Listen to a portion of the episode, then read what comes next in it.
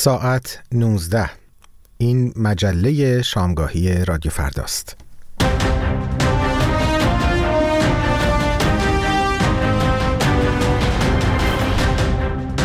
عصر شما به خیر شنوندگان عزیز هومن اسکری هستم. میزبان شما در این مجله تحلیلی خبری رادیو فردا در امروز نهم اسفند ماه سال 1402 خورشیدی. از اینکه همراه ما هستید از شما بسیار بسیار سپاسگزارم. ازتون دعوت می‌کنم که پیش از هر چیز همراه بشیم با همکارم حمید فاطمی با آخرین خبرهای این ساعت ایران و جهان. با درود بر شنوندگان گرامی رادیو فردا. بر اساس داده های جدید مرکز آمار ایران قیمت گوشت قرمز و مرغ در ایران طی یک سال اخیر 93 درصد افزایش یافته است. در همین مدت قیمت ماهی حدود 64 درصد و میوه و خشکبار هم بیش از 50 درصد افزایش داشتند. اطلاعات مرکز آمار ایران نشان می دهد که در طول دوازده ماه منتهی به اسفند ماه تورم مواد غذایی بین 22 تا 93 درصد بوده است. به دنبال کاهش چشمگیر تولید گوشت قرمز در ایران دولت کوشید با واردات گوشت منجمد از برزیل و مغولستان قیمت این کالا را مهار کند تلاشی که با موفقیت چندانی روبرو نشد دکتر محمد توکل رئیس اسبق کنفدراسیون کشتی آسیا و عضو دیرینه هیئت رئیسه فدراسیون جهانی کشتی فیلا در سن 89 سالگی درگذشت. دکتر توکل در آستانه ریاست فیلا قرار داشت که مصطفی داوودی رئیس سازمان تربیت بدنی در دولت رجایی در نامه به نهادهای بین المللی کرسی های ورزش ایران را که قبل از انقلاب کسب شده بود غیرقانونی اعلام کرد. بدین ترتیب توکل از ریاست کنفدراسیون آسیا و عضویت در هیئت رئیسه فیلا کنار گذاشته شد. محمد توکل در دهه 90 میلادی به هیئت رئیسه فیلا بازگشت. او در سال 2011 به عضویت تالار افتخارات فدراسیون جهانی کشتی درآمد. او جراح و متخصص زنان بود و در ایام دانشجویی قهرمان کشتی آزاد دانشجویان ایران شد. دکتر توکل تحصیلاتش را در انگلستان به پایان برد. سال 1346 به ایران بازگشت و در بیمارستان هشت رودیان چهل سال تبابت کرد. سخنگوی ارتش اوکراین می‌گوید نیروهای این کشور از بخشهای دیگری در منطقه که عقب نشینی کردند. طی هفته های اخیر ارتش اوکراین با کمبود تسلیحات روبرو بوده. موضوعی که باعث عقب نشینی نیروهای اوکراینی از بخشهایی از کشور شده است. ارتش اوکراین ادعا کرده که مخالفت ناتو با اعزام نیروهای زمینی به اوکراین منجر به عقب نشینی اخیر شده است دیروز چندین کشور عضو ناتو از جمله آمریکا، بریتانیا و آلمان به همراه ینس ستولتنبرگ دبیر کل ناتو سخنان امانوئل مکرون رئیس جمهور فرانسه درباره احتمال اعزام نیرو به اوکراین را رد کردند. اسماعیل هنیه می‌گوید حماس در مذاکره با اسرائیل بر سر آتش بس در غزه از خود انعطاف پذیری نشان داده اما در این حال برای ادامه نبرد آماده است. رهبر سیاسی این گروه افراطی که از سوی آمریکا و اتحادیه اروپا گروهی تروریستی شناخته می شود در یک سخنرانی تلویزیونی از فلسطینی ها در اورشلیم و کرانه باختری خواست در روز اول ماه رمضان برای اقامه نماز به مسجد الاقصا بروند. اسرائیل پیشتر اعلام کرده که در ماه رمضان نمازگزاران فلسطینی امکان عبادت در این مسجد را خواهند داشت اما تاکید کرده که به دلایل امنیتی محدودیتهایی برای تعداد آنها در نظر گرفته است. اسماعیل هنیه در بخش دیگری از سخنرانیش از گروه های شبه نظامی اسلامگرای متحد ایران موسوم به محور مقاومت خواست حمایتشان از فلسطینی ها در غزه را افزایش دهند. پیشتر هم گزارش هایی از طرح خواسته حماس از گروه هایی همچون حزب الله لبنان و حوسی های یمن برای ورود مستقیم به درگیری نظامی با اسرائیل منتشر شده بود و یک مقام ارشد امور بشردوستانی سازمان ملل متحد می‌گوید دست کم 576 هزار نفر در نوار غزه در یک قدمی قحطی قرار دارند. با تشکر از حمید فاطمی. اما نگاهی داشته باشیم به آنچه که در دقایق پیش رو در این مجله شامگاهی خواهیم شنید.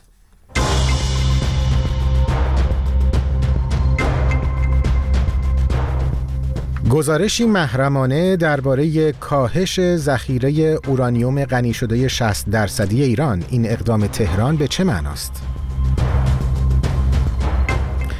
احتمال بالای بکارگیری سلاح‌های هسته‌ای از سوی روسیه در صورت وقوع جنگی با یک قدرت جهانی.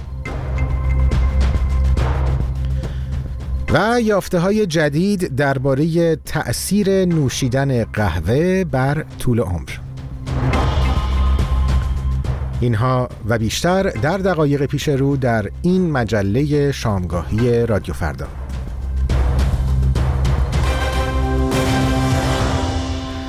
آژانس بین المللی انرژی اتمی در گزارشی که به تازگی در اختیار کشورهای عضو قرار گرفته از اقدام ایران در جهت کاهش میزان اورانیوم غنی شده 60 درصدی خبر داد. بر این اساس تهران در عین حال مقادیر اورانیوم غنی شده با درجه پایینتر خود را افزایش داده. ساعتی پیش گفتگویی داشتم با دریل کیمبال مدیر اجرایی انجمن مستقل کنترل جنگ افزار در واشنگتن و نخست از او درباره معنای این تحول جدید در برنامه هسته‌ای جمهوری اسلامی پرسیدم. باید به یاد بیاریم که بیش از پنج سال پیش ایالات متحده از برجام خارج شد و از اون زمان ایران ظرفیت غنیسازی رو افزایش داده و تجهیزات هسته‌ای خودش رو هم توسعه داده و به سطحی نزدیک به درجه لازم برای تولید بمب هسته‌ای نزدیک شده. در این مقطع تحول مناسبی بوده که ایران حجم اورانیوم 60 درصد غنی شده خودش رو کاهش داده. اما همچنان این ظرفیت رو داره که در صورتی که تصمیم بگیره ظرف یک ماه اورانیوم غنی شده مورد نیاز برای تولید یک جنگ افزار هسته‌ای رو تولید کنه. ولی در این حال تهران همکاری خودش با آژانس بین المللی انرژی اتمی رو هم کاهش داده. بنابراین آژانس هم سالهای بی جوابی داره درباره ظرفیت غنیسازی اورانیوم ایران. شرایط بسیار بسیار نگران کننده ای داریم. Uh, capacity to enrich uranium. So we're still in a very, very worrisome situation. اما در نگاه یک ناظر غیر متخصص این مسئله کمی تناقض داره از یک طرف جمهوری اسلامی میزان ذخیره اورانیوم نزدیک به درجه تسلیحاتی رو کاهش داده و از طرف دیگه طبق همین گزارش اگر درست خاطرم باشه حجم غنیسازی اورانیوم رو 25 درصد افزایش داده این وضعیت رو چطور میشه توضیح داد we're talking about different stockpiles of ما داریم درباره ذخایر متفاوتی از اورانیوم غنی شده صحبت می کنیم. ایران میزان اورانیوم غنی شده 60 درصدی خودش رو کاهش شده.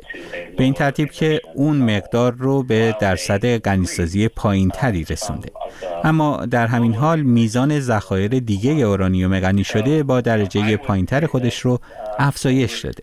برای همین من معتقدم که همچنان در شرایط بسیار نگران کننده ای قرار داریم چرا که ایران همچنان می‌تونه در مدت کوتاه مقادیر زیادی اورانیوم غنی شده مورد نیاز برای بمب رو تولید کنه. یکی از نکاتی که دبیرکل آژانس آقای رافائل گروسی در این گزارش اخیر دربارش ابراز نگرانی کرده اینه که روند نظارت آژانس بر روی سانتریفیوژ های ایران دچار از همگسیختگی شده به این معنا که آژانس دیگه نمی‌دونه که ایران چند تا سانتریفیوژ ساخته و چند تا در برنامه هسته‌ای فعال شدن.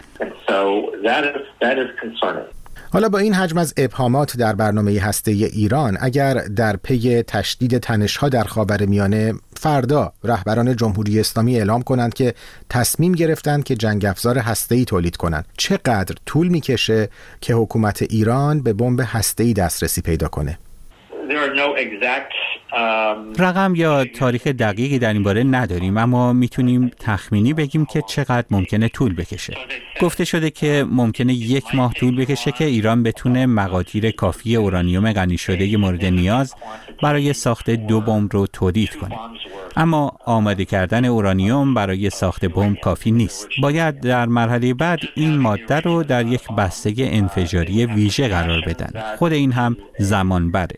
احتمال داره که دانش این کار رو داشته باشن اما پیاده سازی و مهندسی اون نیاز به وقت داره. این مرحله هم دست کم یک تا دو سال زمان می‌بره. بعد از اون ایران باید یک سامانه مناسب انتقال برای این بمب تولید کنه. حالا یا از نوع هواپیمای حامل یا موشک. این مرحله هم به زمان نیاز خواهد داشت. نکته دیگه اینه که ایران با چه سرعتی می‌تونه چه حجمی از اورانیوم غنی شده با درجه مناسب برای ساخت بمب تولید کنه؟ چون به محض اینکه مشخص بشه ایران داره اورانیوم غنی شده مناسب بمب تولید می‌کنه جامعه جهانی از طرق دیپلماتیک و سیاسی و احیانا نظامی واکنش نشون خواهد داد. بنابراین برای ایران ساده نخواهد بود که بدون اطلاع و واکنش جهان یک زرادخانه هسته‌ای بزرگ تدارک ببینید.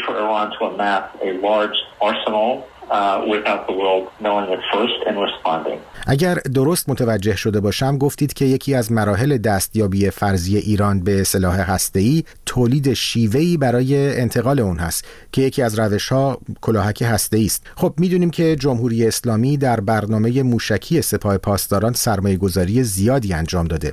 آیا اطلاعی وجود داره از اینکه آیا تاکنون موشکی در ایران تولید شده که قابلیت حمله کلاهک هسته‌ای داشته باشه؟ اونها سامانه هایی در اختیار دارن که قابلیت حمل جنگ افزارهای هسته ای رو در منطقه دارن. هواپیماهایی هم دارن که از دید نظری می‌تونن جنگ افزار هسته ای رو به نقطه ای هم کنند و اونجا اون رو روی هدف بندازند اما چیزی که می‌خوام بگم اینه که همین هم نیازمند انجام آزمایشه که مشخص بشه که سامانه مورد نظر در عمل قابلیت لازم رو داره. اینکه چقدر وقت می‌گیره معلوم نیست اینکه تا الان چقدر پژوهش انجام دادن هم معلوم نیست دشوارترین مرحله در ساخت بمب هسته‌ای آماده کردن ماده هسته‌ای با درجه غنیسازی مناسبه و بعد از اون ساخت یک بمب هسته‌ای که اونقدر کوچیک باشه که روی موشک بالیستیک یا هواپیمای جنگنده قابل هم باشه.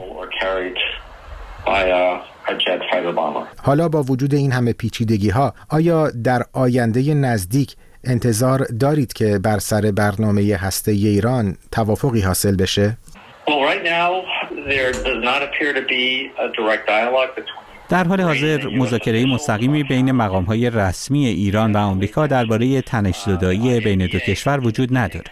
البته آژانس بین المللی انرژی اتمی همچنان با ایران در تماسه اما به نظر من نبود اون مذاکرات مستقیم در جهت تنش‌زدایی در این وضعیت ادامه خواهد داشت در شرایطی که ایران این توانایی بالقوه رو داره که ظرف چند ماه آینده مقداری اورانیوم غنی شده مناسب ساخت بمب اتمی تولید کنه. و البته این وضعیت آرمانی نیست. این امکان وجود داره که ایران یک تصمیم نابخردانه بگیره و بره به سوی ساخت جنگ افزار هسته‌ای.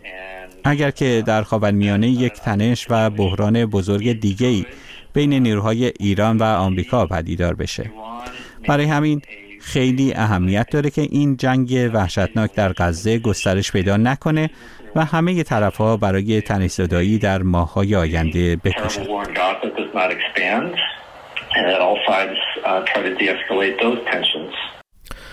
گفتگوی من رو میشنیدید با دریل کیمبال مدیر اجرایی انجمن مستقل کنترل جنگ افزار در واشنگتن که درباره گزارش محرمانه اخیر آژانس بین المللی انرژی اتمی صحبت می کرد که در اون گفته شده که ایران در جهت کاهش میزان اورانیوم 60 درصد غنی شده حرکت کرده اما در این حال مقادیر اورانیوم غنی شده با درجه پایینتر خودش رو افزایش داده.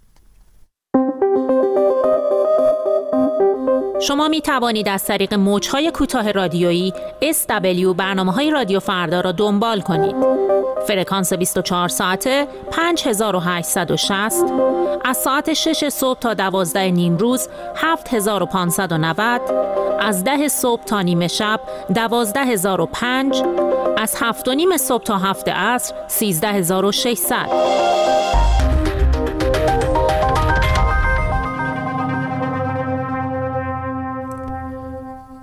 همچنان شنونده مجله شامگاهی رادیو فردا هستید. احتمال به کارگیری سلاح‌های هسته‌ای از سوی روسیه بسیار بیشتر از آن است که تا کنون تصور آن می‌رفت. از اسناد نظامیان روس که در اختیار روزنامه بریتانیایی فاینانشال تایمز قرار گرفته چنین برمیآید که روسیه حاضر است حتی در مراحل ابتدایی مناقشه با یک قدرت جهانی از جنگ افزارهای هسته‌ای تاکتیکی استفاده کند و با این هدف های متعددی هم انجام داده است. آنا رایسکایا گزارش می‌دهد. ارتش روسیه سناریوهای استفاده از سلاح‌های هسته‌ای در برابر یک قدرت فرضی نظامی را بارها تمرین کرده و یکی از سناریوها مقابله با حمله احتمالی چین بوده. فاینانشال تایمز با تحلیل 29 سند محرمانه نظامیان روس که از طریق منابع غربی به دست این روزنامه رسیده گزارش داد دلایل به کارگیری سلاح‌های هسته‌ای تاکتیکی در مقابل یک دشمن فرضی از سوی روسیه بسیار بیشتر است از آنچه توسط مقامات رسمی این کشور بیان می شود. اگرچه این اسناد دست کم به ده سال پیش باز می گردد اما به عقیده کارشناسان همچنان با دکترین نظامی کنونی روسیه مطابقت دارد نیکولای پیتروف کارشناس امور هستی اسناد لو رفته را نماینگر طرز تفکر کرملین توصیف می‌کند دکترین هسته‌ای روسیه چند بار تغییر کرده و سرانجام اصلی که به کارگیری پیشگیرانه سلاح‌های هسته‌ای را منتفی خوانده بود حذف شد. از اسناد لورفته پیداست اگر اهداف حکومت روسیه با ابزارهای متداول قابل دستیابی نیست از دید آنها استفاده از سلاح‌های هسته‌ای امری متداول می شود برای نخستین بار به روشنی می‌بینیم که کرملین زرادخانه هسته‌ای را سنگ بنای سیاست دفاعی خود می‌داند. و برای نظامیان روس دستور سیاسی صادر شده که برای این گزینه آماده باشند.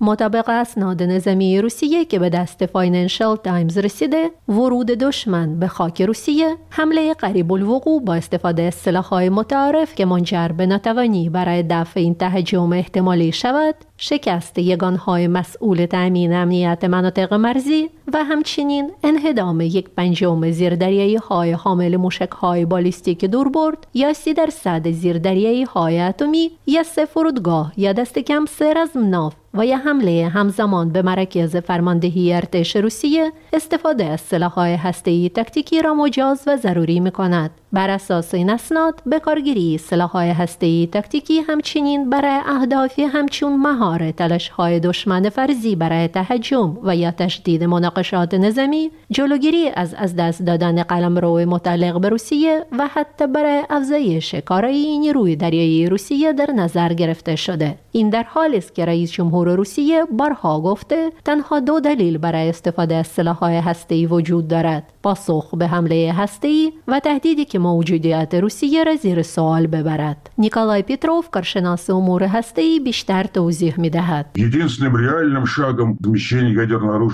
تا کنون تنها گام عملی استقرار سلاح‌های هسته‌ای در بلاروس بوده و حتی در این باره ما بیشتر اظهارات سیاسی شنیده ایم تا شواهد واقعی. البته گام های اخیر از خروج مسکو از تمام معاهده های بین المللی گرفته تا طرح احتمالی استقرار سلاح های در فضا به شدت بر نگرانی ها افزوده. اما به عقیده من کرملین همچنان به سلاح هسته‌ای بیشتر به عنوان نماد قدرت مینگرد تا ابزار واقعی جنگ. تهدید به کارگیری سلاح‌های هسته‌ای تاکتیکی طی شش ماه اول جنگ اوکراین بسیار واقعی بود. اما به نظر می رسد روسیه متقاعد شده که این سناریو بر تنشها می افزاید و موقعیت نظامیان روس را تضعیف می کند. امروز هدف کرملین تضعیف اوکراین و غرب در جنگ فرسایشی است و تهدیدهای هسته‌ای تنها جنگ روانی رسانه‌ای است که بازیکنان آن تصمیم گیرنده نیستند. در حالی که گزارش فاینانشال تایمز از اسناد محرمانه نظامی روسیه تنها به تمرینات نظامیان روس برای مقابله با حمله فرضی چین اشاره می کند ویلیام آلبرگ مدیر برنامه های کنترل تسلیحات در مؤسسه بین المللی مطالعات راهبردی که در بررسی این اسناد مشارکت داشته در شبکه ایکس تویتر سابق نوشت نظامیان روس همچنین رزمایش های متعدد برای حمله علیه اهداف نظامی و غیر نظامی در ژاپن با استفاده از سلاح‌های متعارف و هسته‌ای انجام دادند و دست کم در تئوری حملات احتمالی علیه اهدافی در کره جنوبی و کره شمالی آذربایجان و ایران را نیز بررسی کردند. از ده سال پیش و به ویژه در پی تهاجم گسترده نظامی روسیه علیه اوکراین چین ایران و کره شمالی از متحدان روسیه به شمار می روند. آن رایسکه. رادیو فردا. به رادیو فردا گوش می‌کنید. هرچند حمله روسیه به اوکراین احتمال حمله پوتین به یک کشور اروپایی دیگر و همچنین تهدیدهای ترامپ بسیاری را در اروپا نگران کرده اما همچنان میان کشورهای این اتحادیه اشتراک نظر کاملی در خصوص استقلال نظامی از ایالات متحده و گسترش سرمایه های نظامی و دفاعی وجود ندارد سعید جعفری گزارش می دهد. امانوئل مکرون در نشست پاریس که برای حمایت از اوکراین برگزار می شود بار دیگر از کشورهای اروپایی خواست تا برای استقلال بیشتر نظامی از ایالات متحده گامهای جدی بردارند. رئیس جمهور فرانسه در سخنرانی خود همچنین امکان حمله نظامی روسیه به یکی از کشورهای اتحادیه اروپا در سالهای پیش رو را غیر محتمل ندانست. اما مکرون نخستین مقام غربی و به ویژه اروپایی نیست که در ماههای اخیر در این خصوص صحبت می کند وزیر دفاع دانمارک پیشتر هشدار داده بود که روسیه ممکن است ظرف سه تا پنج سال آینده به ناتو حمله کند. نخست وزیر سوئد و رئیس ارتش این کشور هم به شهروندانشان هشدار دادند که باید از نظر ذهنی خود را برای جنگ با روسیه آماده کنند. وزرای دفاع آلمان و استونی هم گفتند که ممکن است مسکو طی 5 تا 8 سال آینده به ناتو حمله نظامی انجام دهد.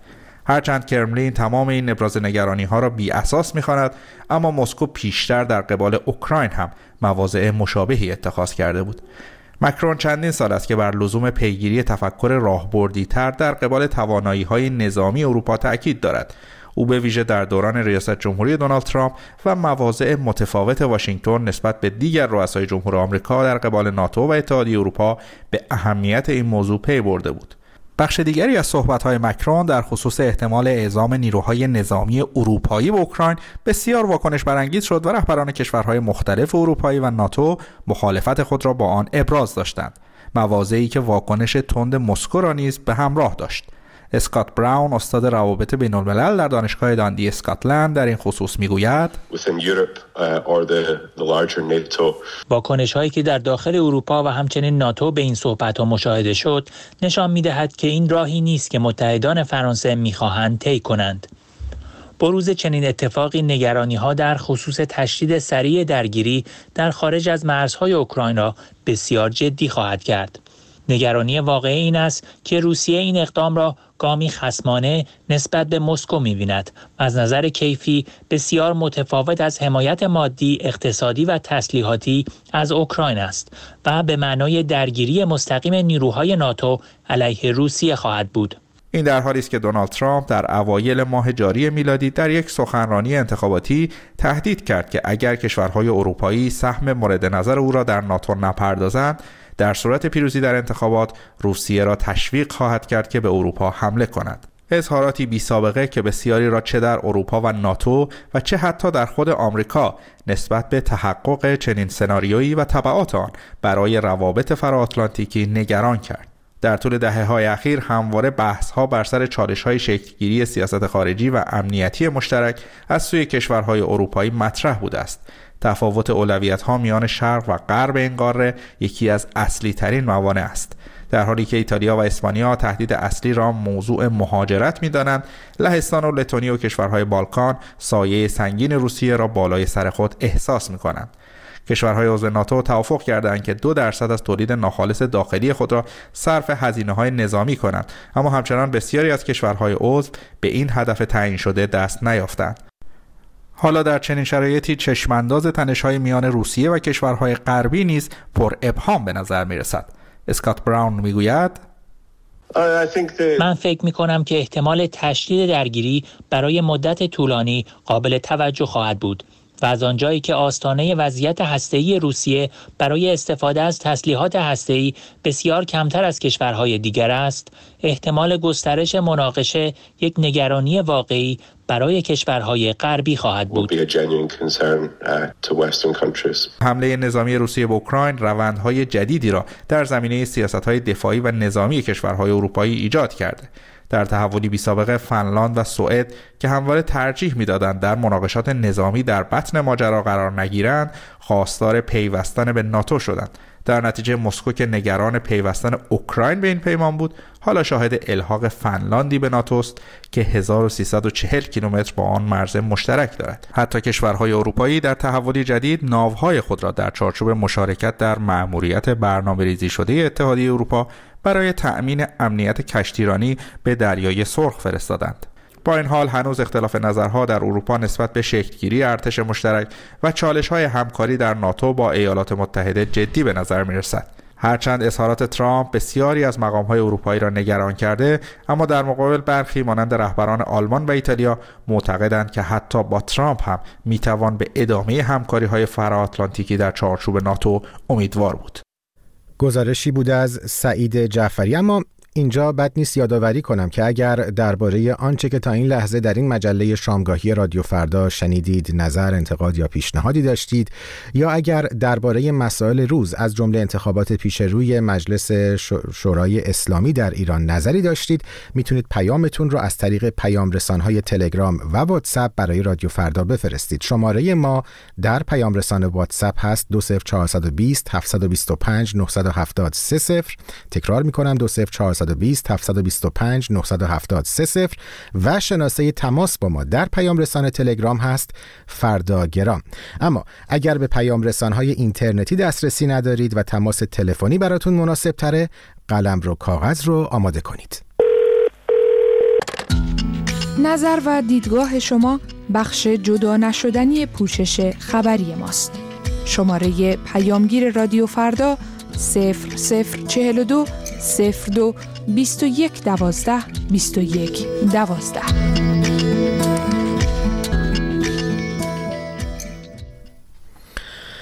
همچنان شنونده مجله شامگاهی رادیو فردا هستید.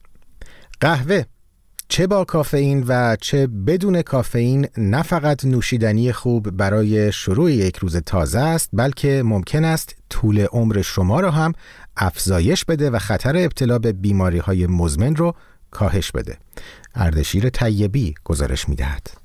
اگر قهوه می نوشید خوب است بدانید که این نوشیدنی علاوه بر طعم لذیذ ممکن است برای سلامتی شما نیز مفید باشد و عمر شما را افزایش و خطر ابتلا به بیماری های مزمن را کاهش دهد.